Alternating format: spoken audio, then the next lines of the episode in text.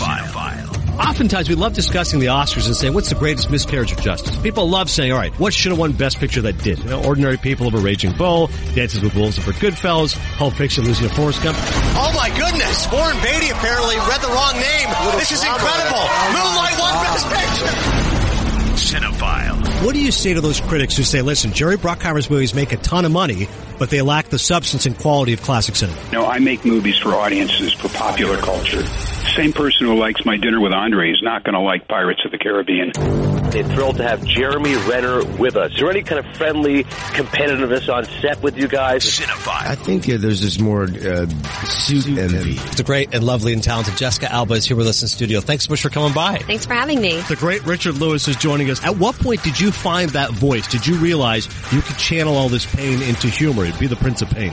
I was about five hours old, and I was being put down by my family. Cinephile. Does Adnan Virk look like the undercover CIA agent who saves James Bond by killing a crime boss's henchman, smiles wide, extends his hand, and says to 007, Welcome to Tangier. Cinephile. The Adnan Virk Movie Podcast. Back once again, Black Panther coming out. Got a review. Fresh off the presses.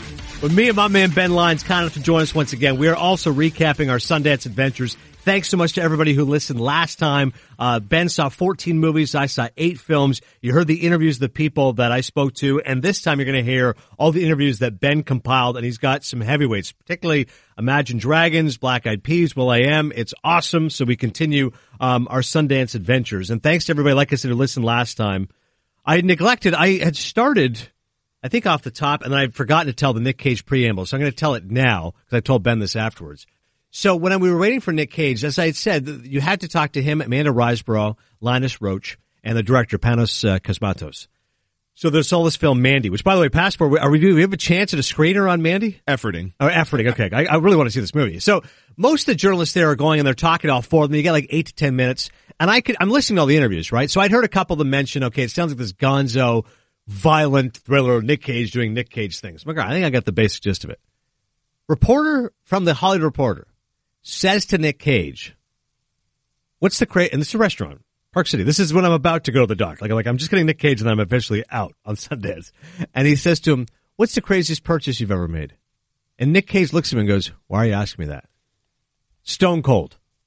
Like Nick Cage is a movie star. He walked in, I'm like, he had the red tinted sunglasses, like big Jack. Like he is an intimidating presence. This is a movie star. You don't mess with this guy.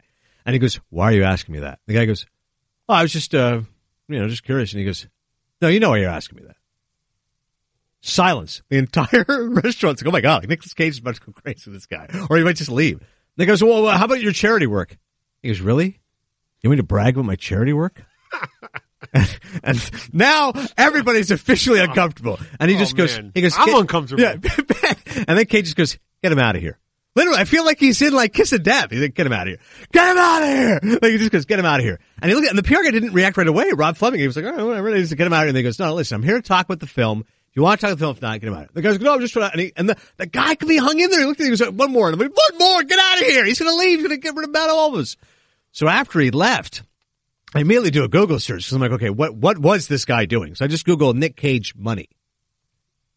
Apparently he's made some purchases. If you look up Nicolas Cage money, he like, he bought a castle, like he bought these crazy things. I'm like, all right. So this guy was trying to dig into that and he said some financial issues. He was, I think he was worth 100 million. Now he's worth 25 million. He owes 6 million to the IRS. And my question to all of you is this.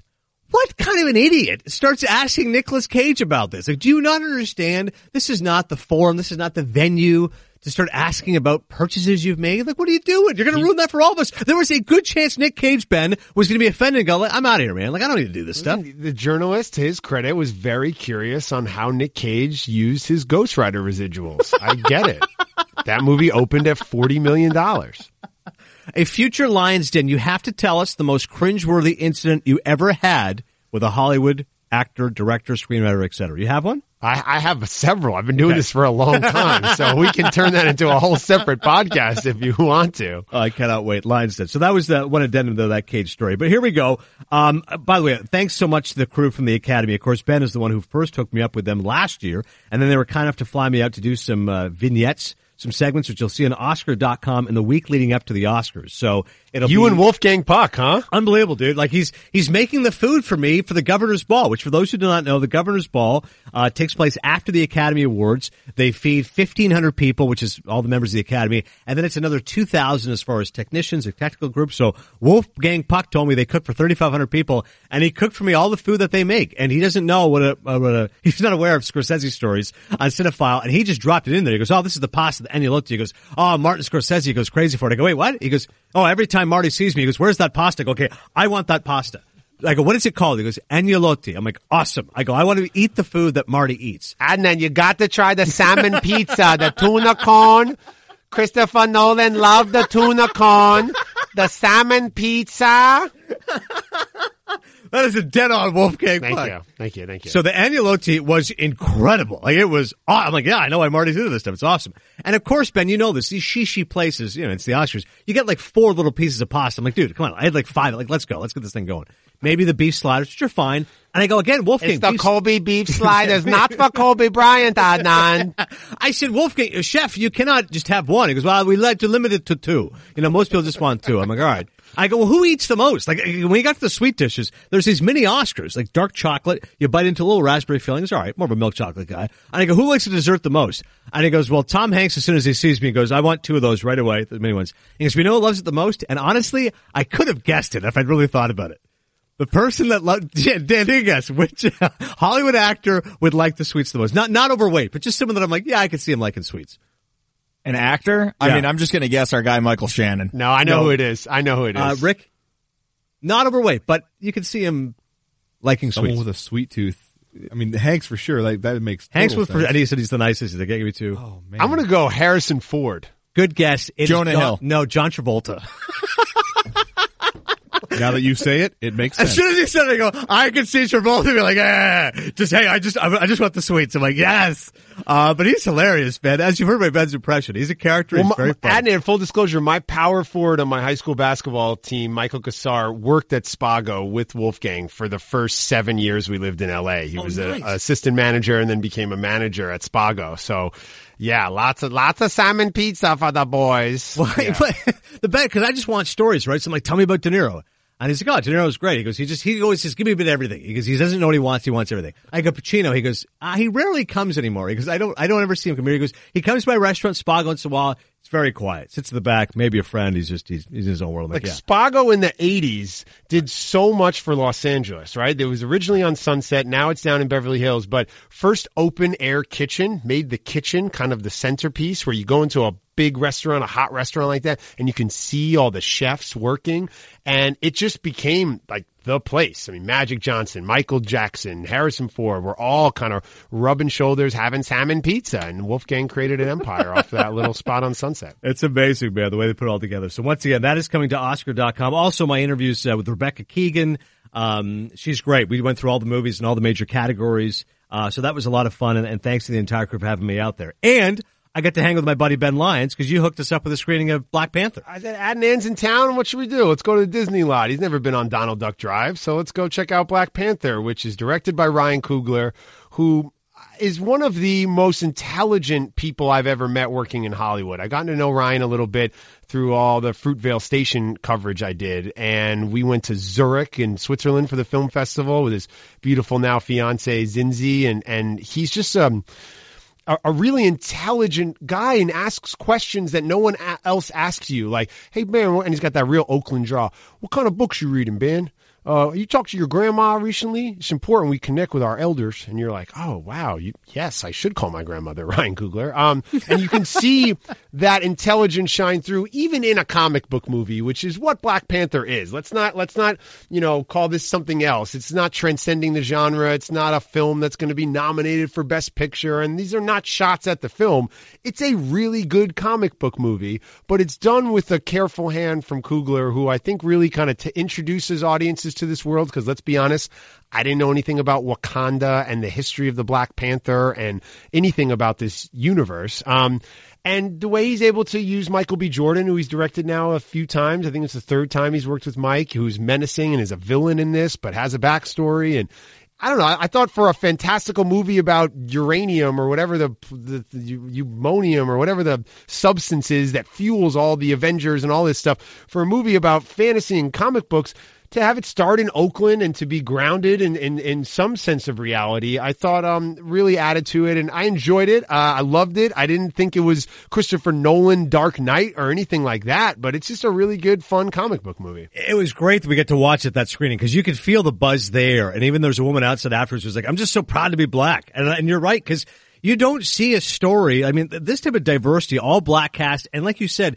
this is like diving into like the real ancestry. Like there's there's characters in Africa, and Ryan Coogler really takes his time setting up that atmosphere and going in deep. I, I agree with you. I think it's going to be a huge hit, and I liked it. But I'm just saying, as a guy who suffers from superhero fatigue, I was not raving about Black Panther. But I, I fully cop to that is no, uh, I'm not impugning the craftsmanship with which it's made. I think, like you said, it's going to be a huge hit. People who love superhero movies are going to love it. I like the fact that one sequence, the one action set piece, you, you nudge me and go, look, he hasn't cut yet. It's a really great tracking casino. shot. Really, yeah. Oh, and the tracking shot in the casino yeah, is it's ridiculous. great. Yeah, uh, but. I, it's just not intended for me, but I'm with you that it's going to be a huge hit. Yeah, and it's like you said, superhero fatigue, right? I remember in, in what 2007 being at Comic Con and the rumblings of you know Iron Man coming and all that stuff, and that's what 10 years ago. Right. I think Marvel's cranked out over 20 of these kind of movies, from the Guardians of the Galaxy to Thor, Thor with a haircut, Iron Man, Iron Man two, three, five. It's it's a lot. Yeah. And connecting the dots of which universe is connected to this storyline, and you know the they're fighting for Wakanda. Like, why doesn't Captain America show up? Like, I don't know. You can pick all the holes in it if you wanted to, but who cares? I, I think, um, like you said, for for these characters to be represented on screen, for the mix of traditional African costumes and ceremonies mixed with heightened superhero technology and weaponry when Daniel when when uh what's his name? The dude from Get Out when uh Daniel Kaluuya Yeah, Daniel it, when he rides through on a giant bionic rhino you're like okay this movie's getting nuts. Like it's just a really interesting mix happening and the movie's going to crush. It's already 100% on Rotten Tomatoes and going to open to at least 150 this weekend here in the states. How about your guy Forest Whitaker? He's always so confused in movies now. the Panther. What's, where's the Panther? And he's always just like confused. He never walks in like the smartest guy in the room anymore. He was always wise and old now, but he's always like, what's, what is happening to me? And Angela Bassett is always Get like statuesque. money. Domineering, tall, statuesque. I gotta get on the like the Angela Bassett bicep routine because like her arm, the gun show is just just out there. She's she's ripped. We'll take two tickets. I'll give it two and a half Maple Leafs. How many? How many Maple Leafs, Ben? I, I review movies with words, not inanimate objects. So I really liked it. Uh, thank you for hooking it up. Oscars luncheon. I'm so jealous you got to be there. Before you tell me everything, I have two questions. Did you talk to Daniel Day Lewis and did you talk to Paul Thomas Anderson? The one time I interviewed Daniel Day Lewis was for the movie Nine, and when Oh. they when Yeah, they- they- before he came in, they said, "Don't whatever you do, do not ask him. Do not ask him about living in Italy as a cobbler." Right. Famous story. He left acting in 97. Marty convinced him to Gangs in New York. He was a cobbler for a time. You can't ask him. Okay, wasn't on the list, wasn't on the notes going in. Working at the E channel at the time, think they're more consumed with uh, Kate Hudson's workout routine to get ready for the movie. And if she's dating A Rod, don't know if they really want the Daniel Day Lewis cobbler stories. And whatever you do, do not ask him about the boxer. He does not like that movie. Oh, he doesn't.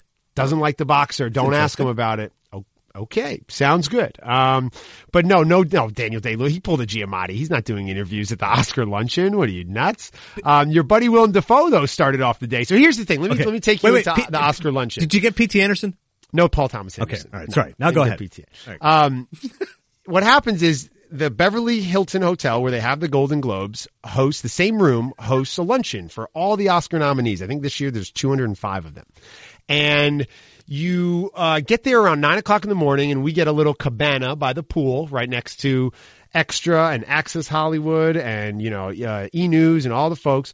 And throughout the day, starting at around 10 a.m. till about 6 p.m., they just bring in one nominee after another. And you're sitting in this room, so it's like you, don't really know who's coming from behind the door. So all of a sudden, 10 o'clock in the morning, here's Willem Dafoe. Okay, cool. Florida Project. Let's break it down. That ending, incredible. Da, da, da. So you get three, four questions. Boom. He gets up, he leaves, and then in walks da- Dana Murray and Dave Mullins. You know them from the animated short Lou. And then you got to switch gears. Okay, animated short. What's your story? And then boom, here comes Virgil Williams, the screenwriter for Mudbound. So all in all, I did 45 interviews throughout the day with nominees. Highlights being Virgil Williams, who wrote Mudbound, was very appreciative and excited to be in a category alongside Aaron Sorkin and James Mangold. And this is his first real Love screen- Mangold. I just incredible. Mangold's great. Yeah, he was a friend of uh, the Cinephile podcast, right? I got to s- spend some time with him yesterday. Um, as well as best director, who I think is going to win, Guillermo del Toro. Yes. uh, was Did you give him a hug? He's like a teddy bear. I actually did give him a hug. It's Yeah. funny you say that. Um, and he said to me, he said, you know, for him growing up, the Oscars was the ultimate trailer show.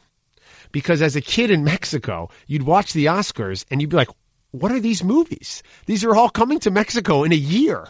So it's like trailers for the latest movies. And he got to learn about all these films. What is this thing called? You know, Silence of the Lambs. Like, it's a trailer. You get to see clips from the movie. You never saw him in Mexico. So it's funny how he, you know, looked at the Oscars growing up as a kid. But yeah, did 45 interviews. Diane Warren and Common. It's like the fourth time I've seen Common in a week. And he was like, oh, you were really, uh, you were really dancing at my house party at Sundance. I saw you on the stage. You're kind of losing your mind. Is what he said to me. I was like, I know. I was fired up. Adnan was sick. I couldn't get back to the house. I had to stay at the Common house party.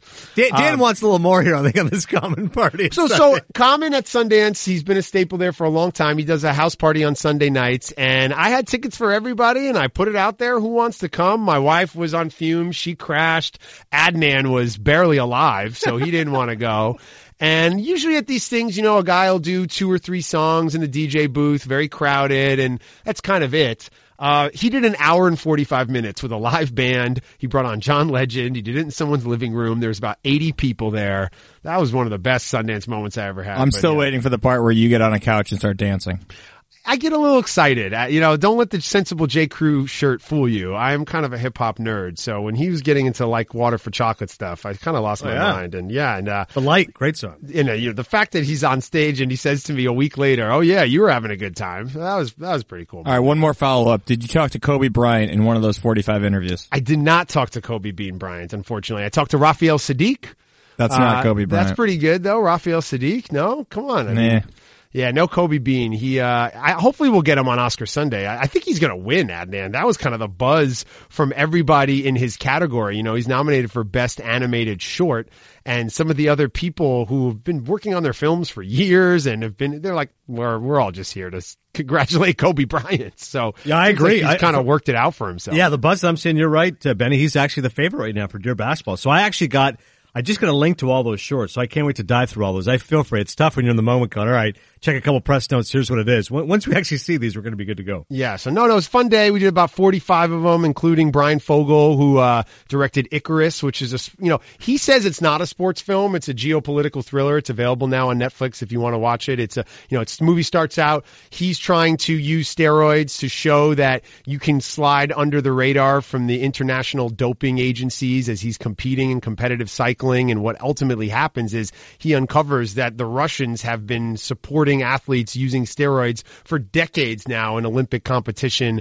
And that's why you see the Russians out of this year's Winter Olympics. He doesn't call it a sports movie, um, even though it's set in the world of sports. So yeah, I got to interview him at the luncheon and then last night for a special uh, Q&A as well as my first Lions Den for Cinephile. So I'll, I'll be sharing that with you guys probably next week. So Yeah. yeah, big, big day. I mean, uh, Rachel Morrison nominated for cinematography, first woman to be nominated in that category for Mudbound. She's going up against Roger Deakins, who was nominated 14 times this year for Blade Runner and has never won. That's an interesting race. A lot of people are keeping their eyes on. So yeah, it was a really, really fun day and, uh, And uh, yeah, everyone from the ABC Oscar team though was was still fired up from eating salmon with uh, Wolfgang and Adnan Virk. I mean, Adnan's energy permeated long after he left. Oh, that's great to know, buddy. Uh, thank you for hooking me up with them. They're all awesome. I mean, seriously, how how how do we get to do this? It's it's. literally- I, I just love it. I, I'm there at 9 a.m. doing interviews. They're bringing in Dafoe. They're bringing in the, the makeup artist from The Darkest Hour who retired from the business for 10 years. And Gary Oldman said, the only way I'm doing this movie is if you come back. And he's signed up and he's got his third Oscar nomination. And around 1 o'clock, Mario Lopez walks in. He gets some nuts, you know, he gets some guacamole. Mario he's there. He's watching Sports Center in the hotel room. does his one interview with Greta Gerwig and goes home. So nice. It's great we're doing what we're doing. I love it, but you know, I wish I could have been Greg Louganis in a TV movie so I can show up, do an hour, and leave. When tracking the domestic dust bunny, you commonly find them hiding under wardrobes next to lost socks. Don't move too suddenly or they'll scurry off. What's utterly fascinating about the dust bunny is that although they are not actually sentient creatures, when they hear that Geico not only saves people money, but also has a 97% customer satisfaction rating, it's obvious to them you should switch. Because yes, switching to Geico is a no-brainer. Oh no, it's the dust bunny's only natural predator. Run along, dust bunnies, run along. all right, Sundance interviews. What do you have for us?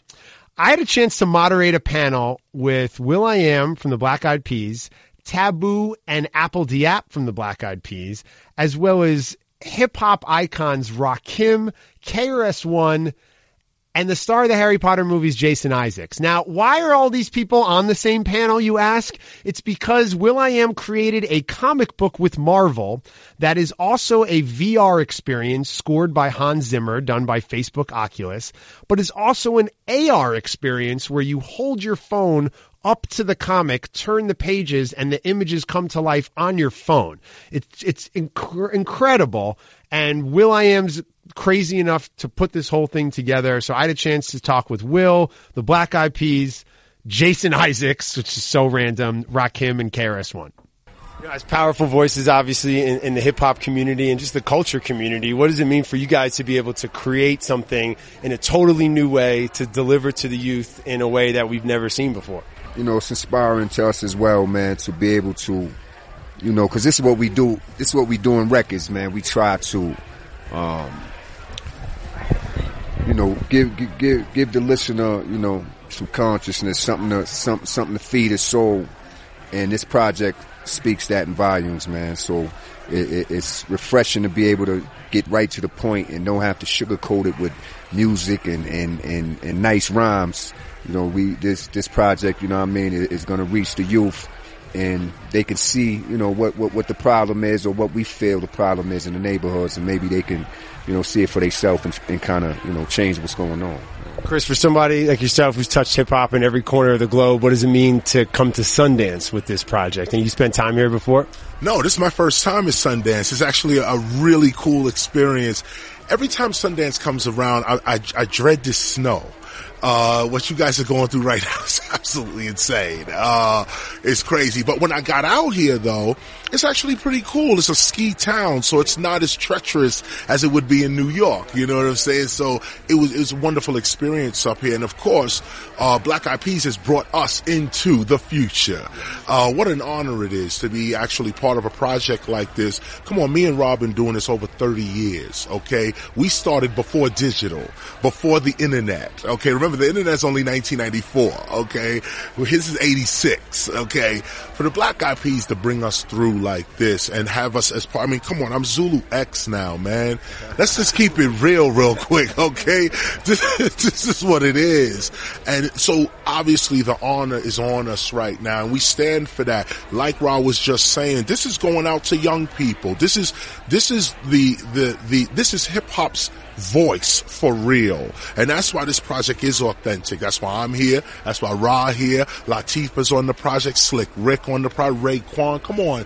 You, you, you must have, you guys called everybody and everyone responded because we knew what this was. We know what this is about. So again, a shout out to Marvel too, because out of everything, out of, out of all of this, guess who's, come on, Stan Lee?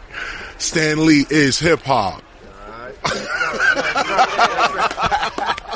You mentioned so many. You mentioned so many great MCs. One you forgot was Jason Isaacs, who got the call up. How did you get involved with the projects, and what's your relationship like with hip hop music? Are you a huge fan?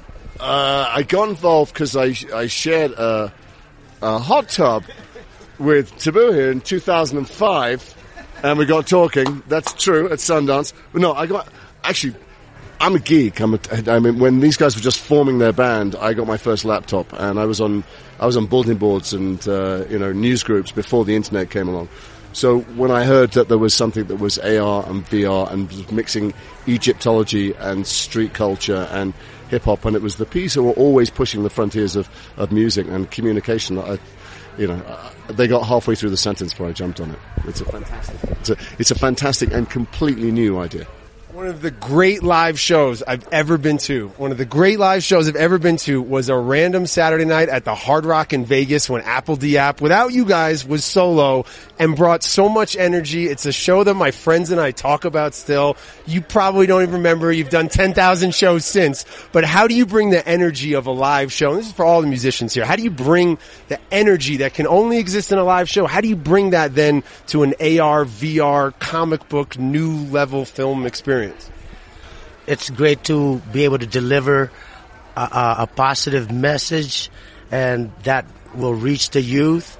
And also uh, telling the story in a in a different medium you know what i mean? In a in a more in a more um uh like in a more fun way you know what i mean? It's like you're, you're introducing something new uh technology uh for the kids to learn also and um you know we just um we want something tangible for for the uh for the mass to obtain Obviously, everybody's really excited to roll out the project and be here at Sundance. But Taboo, have you gotten over the Steelers loss in the playoffs? How you doing? I'm gonna be honest. I've, I'm still hurting from the Steelers loss. Jacksonville. I mean, their defense was incredible, but um, you know, I'm, I'm excited to see the Super Bowl as a person that actually got to perform at the Super Bowl. Black Eyed Peas 2011, and the Steelers were playing. Although we lost, it's always great. It's it's fun to see the uh, um, you know athletes doing their thing, especially athletes standing up like Colin Kaepernick, um, people like Bennett doing their part to actually make a statement. Um, that's actually uh, where we're going with Masters of the Sun. It's a statement. It's a reflection of inner cities. It's a reflection of you know where we're at, um, where we come from, hip hop culture being uh, brought from the South Bronx, coming to Los Angeles, and the story intertwines you know fiction, but also conspiracy and and fact. Um, but for us, it's like you know, uh, it's important for the message to go out because it's not just about sports. It's it's about actually making a, a, difference in the communities. We've been doing a lot of groundwork on our own. Uh, not to go on a tangent, but uh, we've been doing individual work in our own communities and trying to bring that to Black Eyed Peas. Um, now that we're doing Masters of the Sun, it was an easy transition to go from like being on the res, working with, with Native American kids, being in the Philippines, Apple being in the Philippines, Will being in Boyle Heights, doing his thing with STEM up, uh, the I Am Angel Foundation. But the most important thing is like uplifting and giving the kids something to, uh, to have hope and inspiration and to dream big. And I think it's a really cool way to introduce younger generations to the music of Rakim and the music of KRS-One. So, Will, for you, was that part of the intention of putting the project together, or was something that's almost like a an added bonus to the project? Is that a young person might see Masters of the Sun and finally discover who the 18th letter is? Yeah. So, 1978 was an awesome year uh, for music and transition from disco and to hip hop, and 1988 you suckers was awesome. You know, it was, it was, it was, it was what told me like, yo, this is what I want to do. And, um, 1998, we released our first record. And 2008, we were here at, Sundance and I did Yes We Can for Obama and helped, helps, uh, you know, move the needle to, you know, get him to be the uh, Democratic nominee and later on then president. Um, and, and 2018, you know, it's a new medium.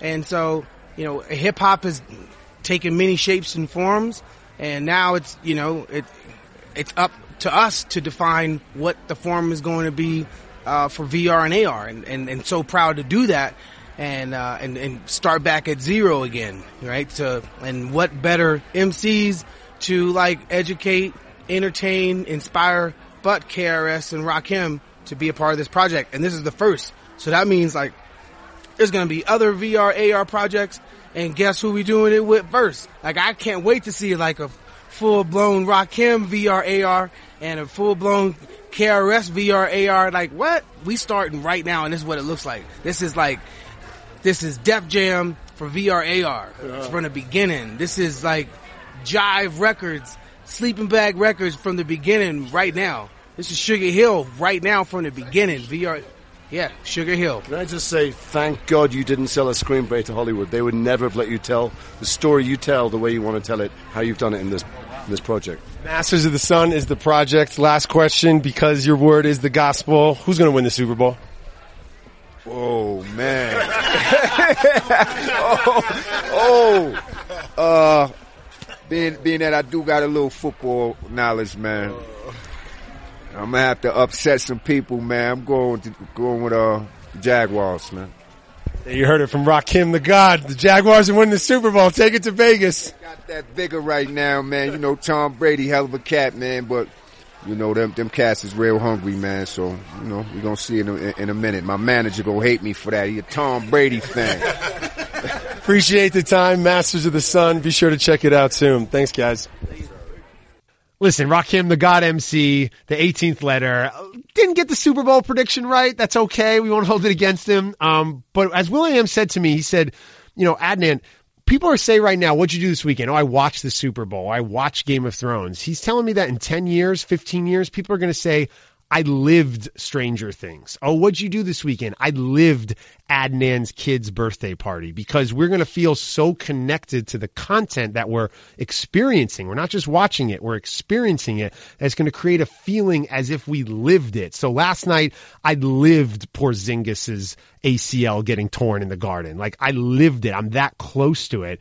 Um, and yeah, will.i.am one of the great visionary minds we have working in, in entertainment today. Just absolutely insane. Oh, that's great, dude. Like, like I said, it wasn't just a matter of movies. These are like musicians as well. So the fact that those stars are there, that's a collection of heavyweights. Well, again, Sundance is about discovery. You're discovering new talent, discovering new films, discovering new projects, discovering new platforms, and, and discovering like a different side of your favorite artists. And that's what I've always loved about the festival.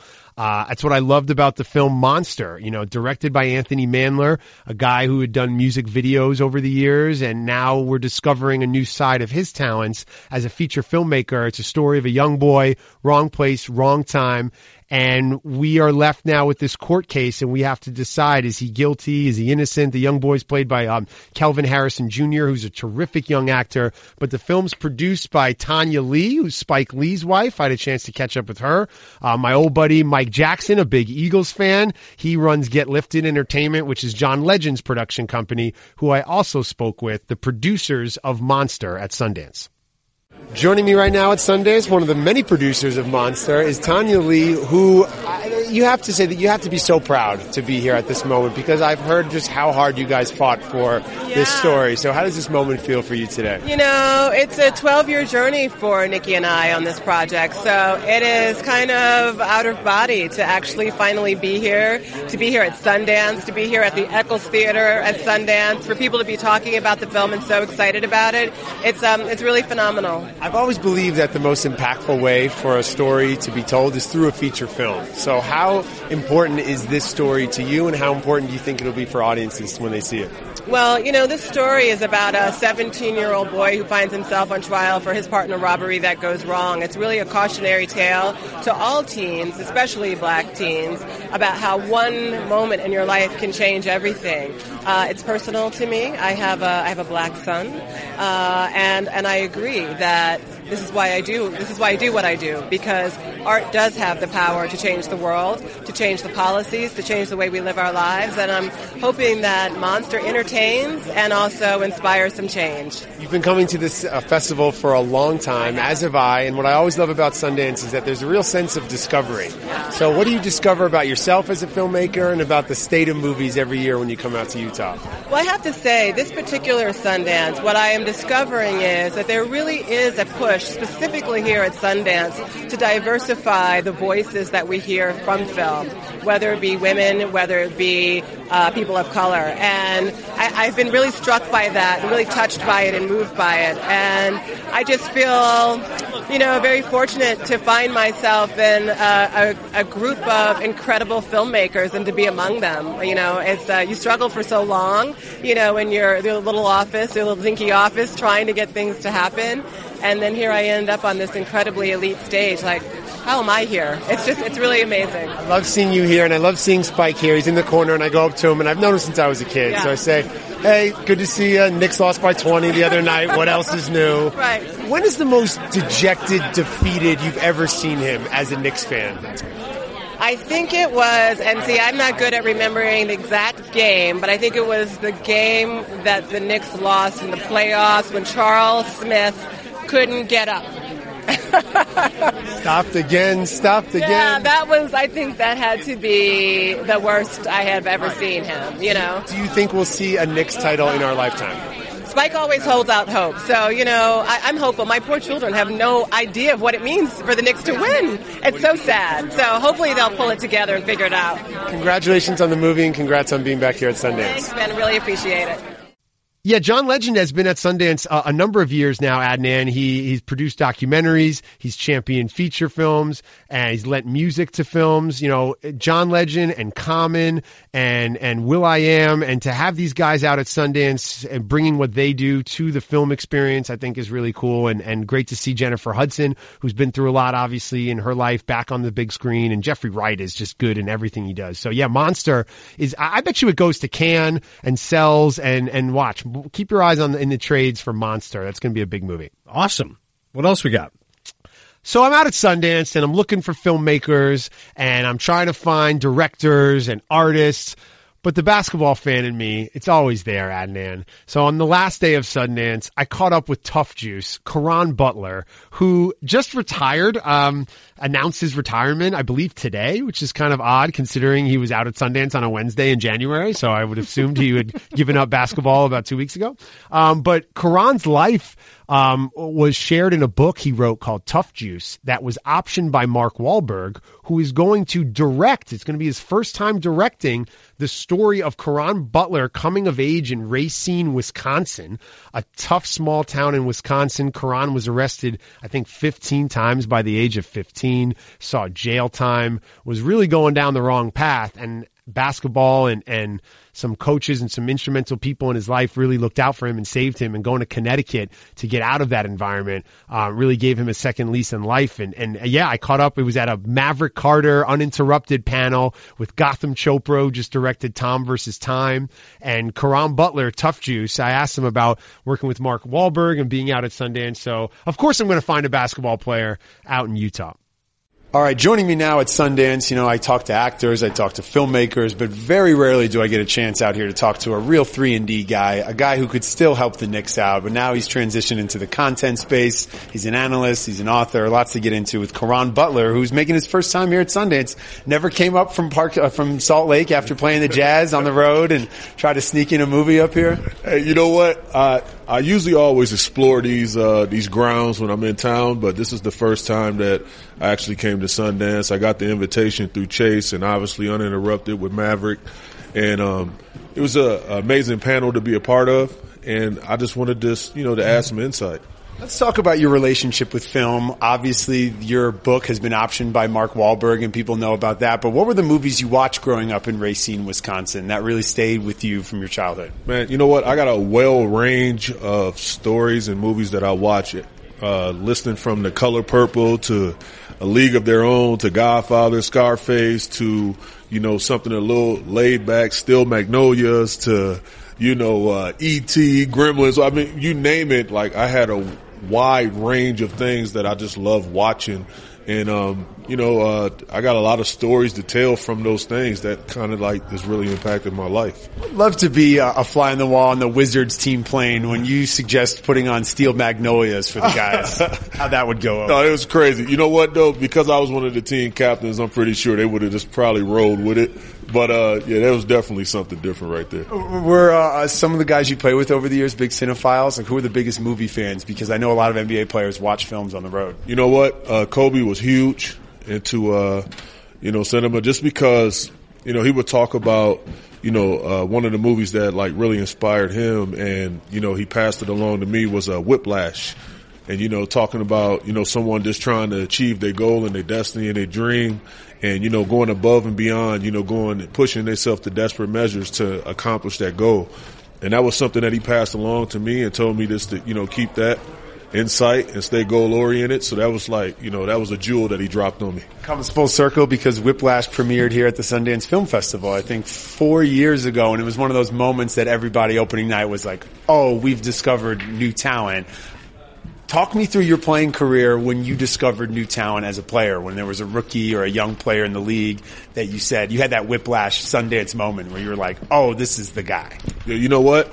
I discovered that as, you know, being in the studio and watching this summer, particularly, uh, the summer lead, uh, showcase with the Lakers and, um, I think it was the Lakers or the Knicks or whoever it may have been and, uh, Kyle Kuzma you know, he, he comes out and he plays just at an amazing pace. And, you know, uh, I was able to call the game sideline reporting for TNT last night and just seeing what, you know, he's become and it's going to become. He has no ceilings on his, you know, ability. And, you know, I just feel like he is a superstar in the making. So Kyle Kuzma is the Miles Teller of the NBA. Yeah, I, I would go with that. I like that. Let's talk about your project with Mark Wahlberg. How did you guys link up, and what did Mark say to you that made you realize that he was the great, uh, a great partner in telling your story? Well, you know, you, you talk about film, and you talk about, you know, I I refer to him as the Michael Jordan of, you know, the, that the entertainment space, and you know, I feel like he's the jack of all trades. You know, he's someone that, you know, gets it you know, you see the, the real stories that he tell from Invincible to, you know, uh, the, the, the story that he just put out, you know, with the, the oil spill, the BP oil spill, you know, uh, Deepwater Horizon, um, you know, so many things that he talk about and even all the money in the world. You know, he's a, he's just a genuine guy. He knows how to take the story and keep it authentic and, you know, put it on screen. So it's an inspiration and it's coming across exactly the way that you know my story needs to come across and it needs to be inspirational and inspiring to so many people and it's not taken away from the story. You know because sometimes when you get involved with theater you know things are subtracted but many things are added for theater. But he has a unique way and I watched him over the years. He's have he have a unique way of just making it exactly what it is and keeping it real authentic. You look at a film like The Fighter, for example, which is from where he's from, or even what he did with Patriots Day, having a lot of the real life Boston people. Strong, yeah. Wow, yeah. So tell me a little bit about Racine, Wisconsin, and how we're going to see it portrayed on screen. You know, Racine, Wisconsin is you know a small knit community, population just under a hundred thousand. Um, but you know, per its, cop, uh, its, its population, the crime rate is astronomical. And, you know, particularly in the 90s, in the time that I was raised, you know, we're going to touch on things that, you know, uh, that I seen jump when I first jumped off the porch and adversity that I had to face. You know, going to school, what did I have to go through to get to school? You know what I mean? What did I have to go through to get from school back to my porch, to go back into my doorstep, uh, the doorway of my home? So, you know, it's, it's not a basketball film you know, basketball is the light at the end of the tunnel. You know, that story is, you know, well documented. But the other stuff behind the scenes is, you know, so much to be touched upon. So I think that's just going to be like, it's, it's, it's like, it's the most therapeutic thing. Like I did it with telling the story in the book, but it's going to be the most therapeutic thing to see so many people inspire and understand that seeing is believing and you can come back from anything.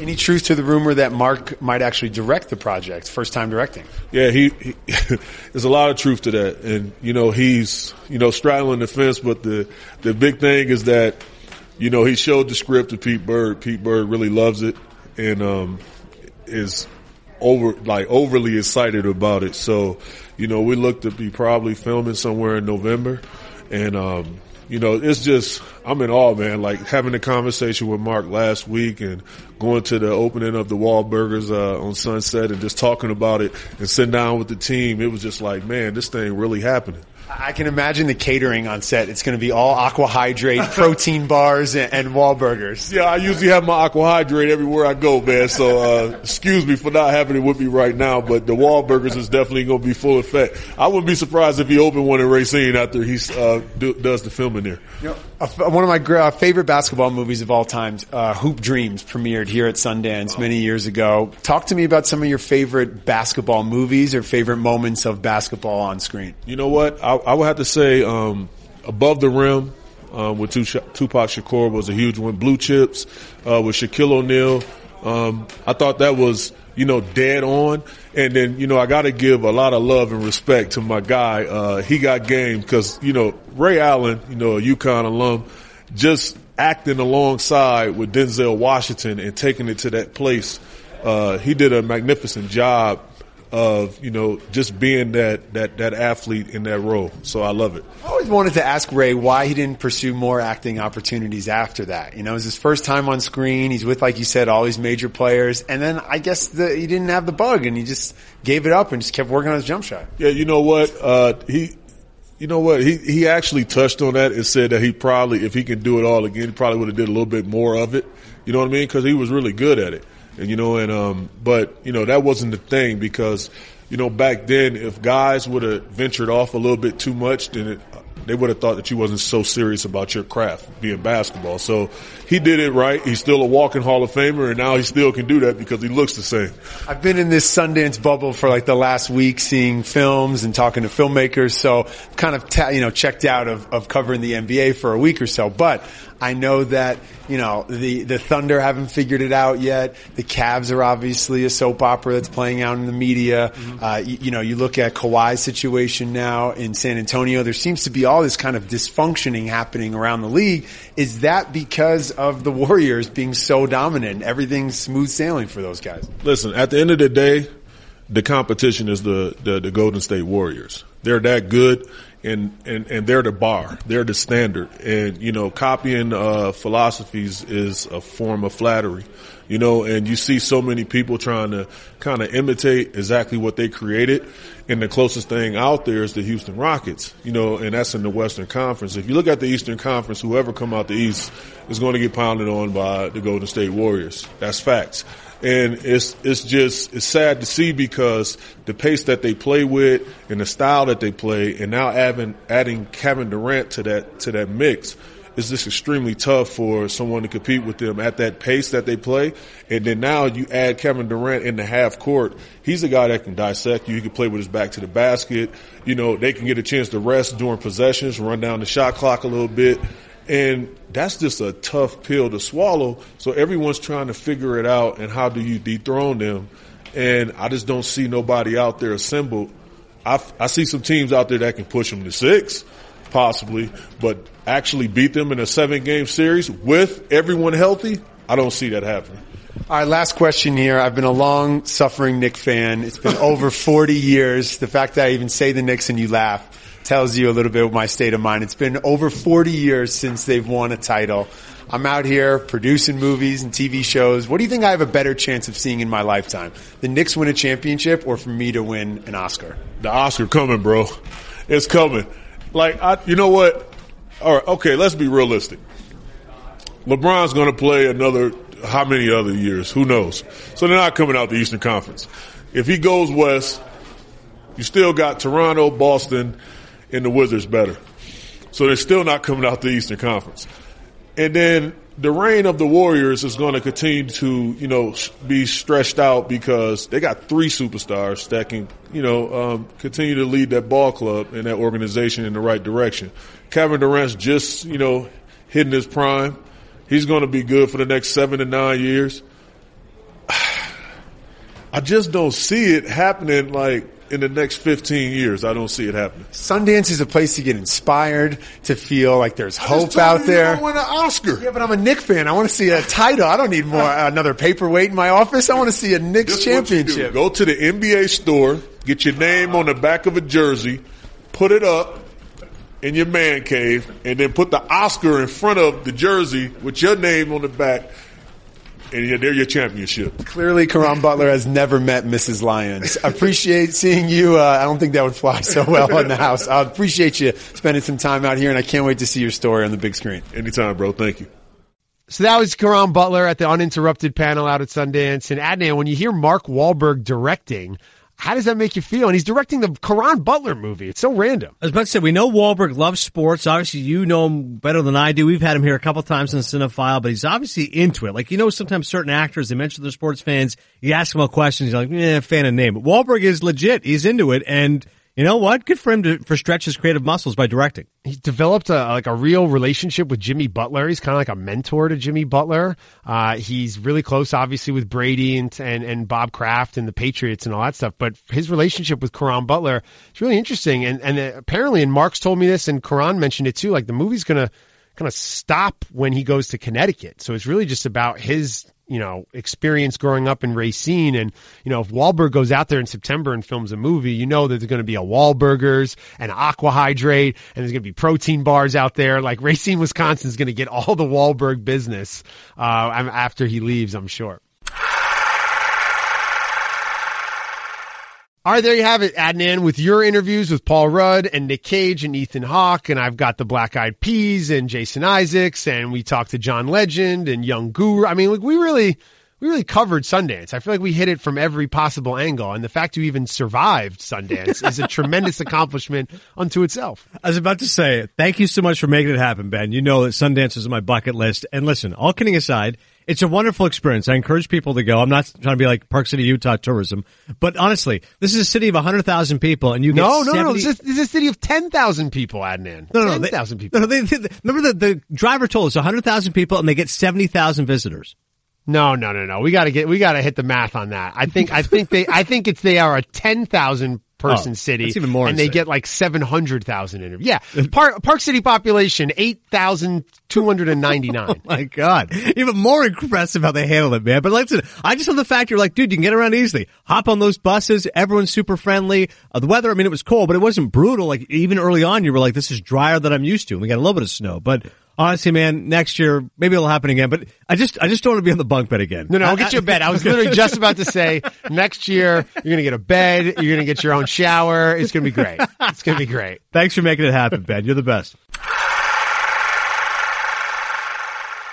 All right. Thanks so much to Ben Lyons. He's the best. Of course, we are going to reunite at the Academy Awards for Oscar.com. Look forward to those vignettes coming out in a couple weeks that I was able to do. And also, as I'd mentioned on the previous podcast, Ben will now be a part of every episode. The Lion's Den his own self-contained segment coming next time to Cinephile. And of course, we'll uh, reviews of all the latest films. Since the next episode will be the last one, probably before the Oscars, uh, we'll talk about some documentaries that I've seen, including Icarus, which you heard Ben mentioned, also the shorts, what to look forward to. So more Oscar themes coming to Cinephile. Until then, I'll see you at the movies. When you need mealtime inspiration, it's worth shopping Kroger, where you'll find over 30,000 mouth-watering choices that excite your inner foodie. And no matter what tasty choice you make, you'll enjoy our everyday low prices, plus extra ways to save, like digital coupons worth over $600 each week. You can also save up to $1 off per gallon at the pump with fuel points. More savings and more inspiring flavors make shopping Kroger worth it every time. Kroger, fresh for everyone. Fuel restrictions apply.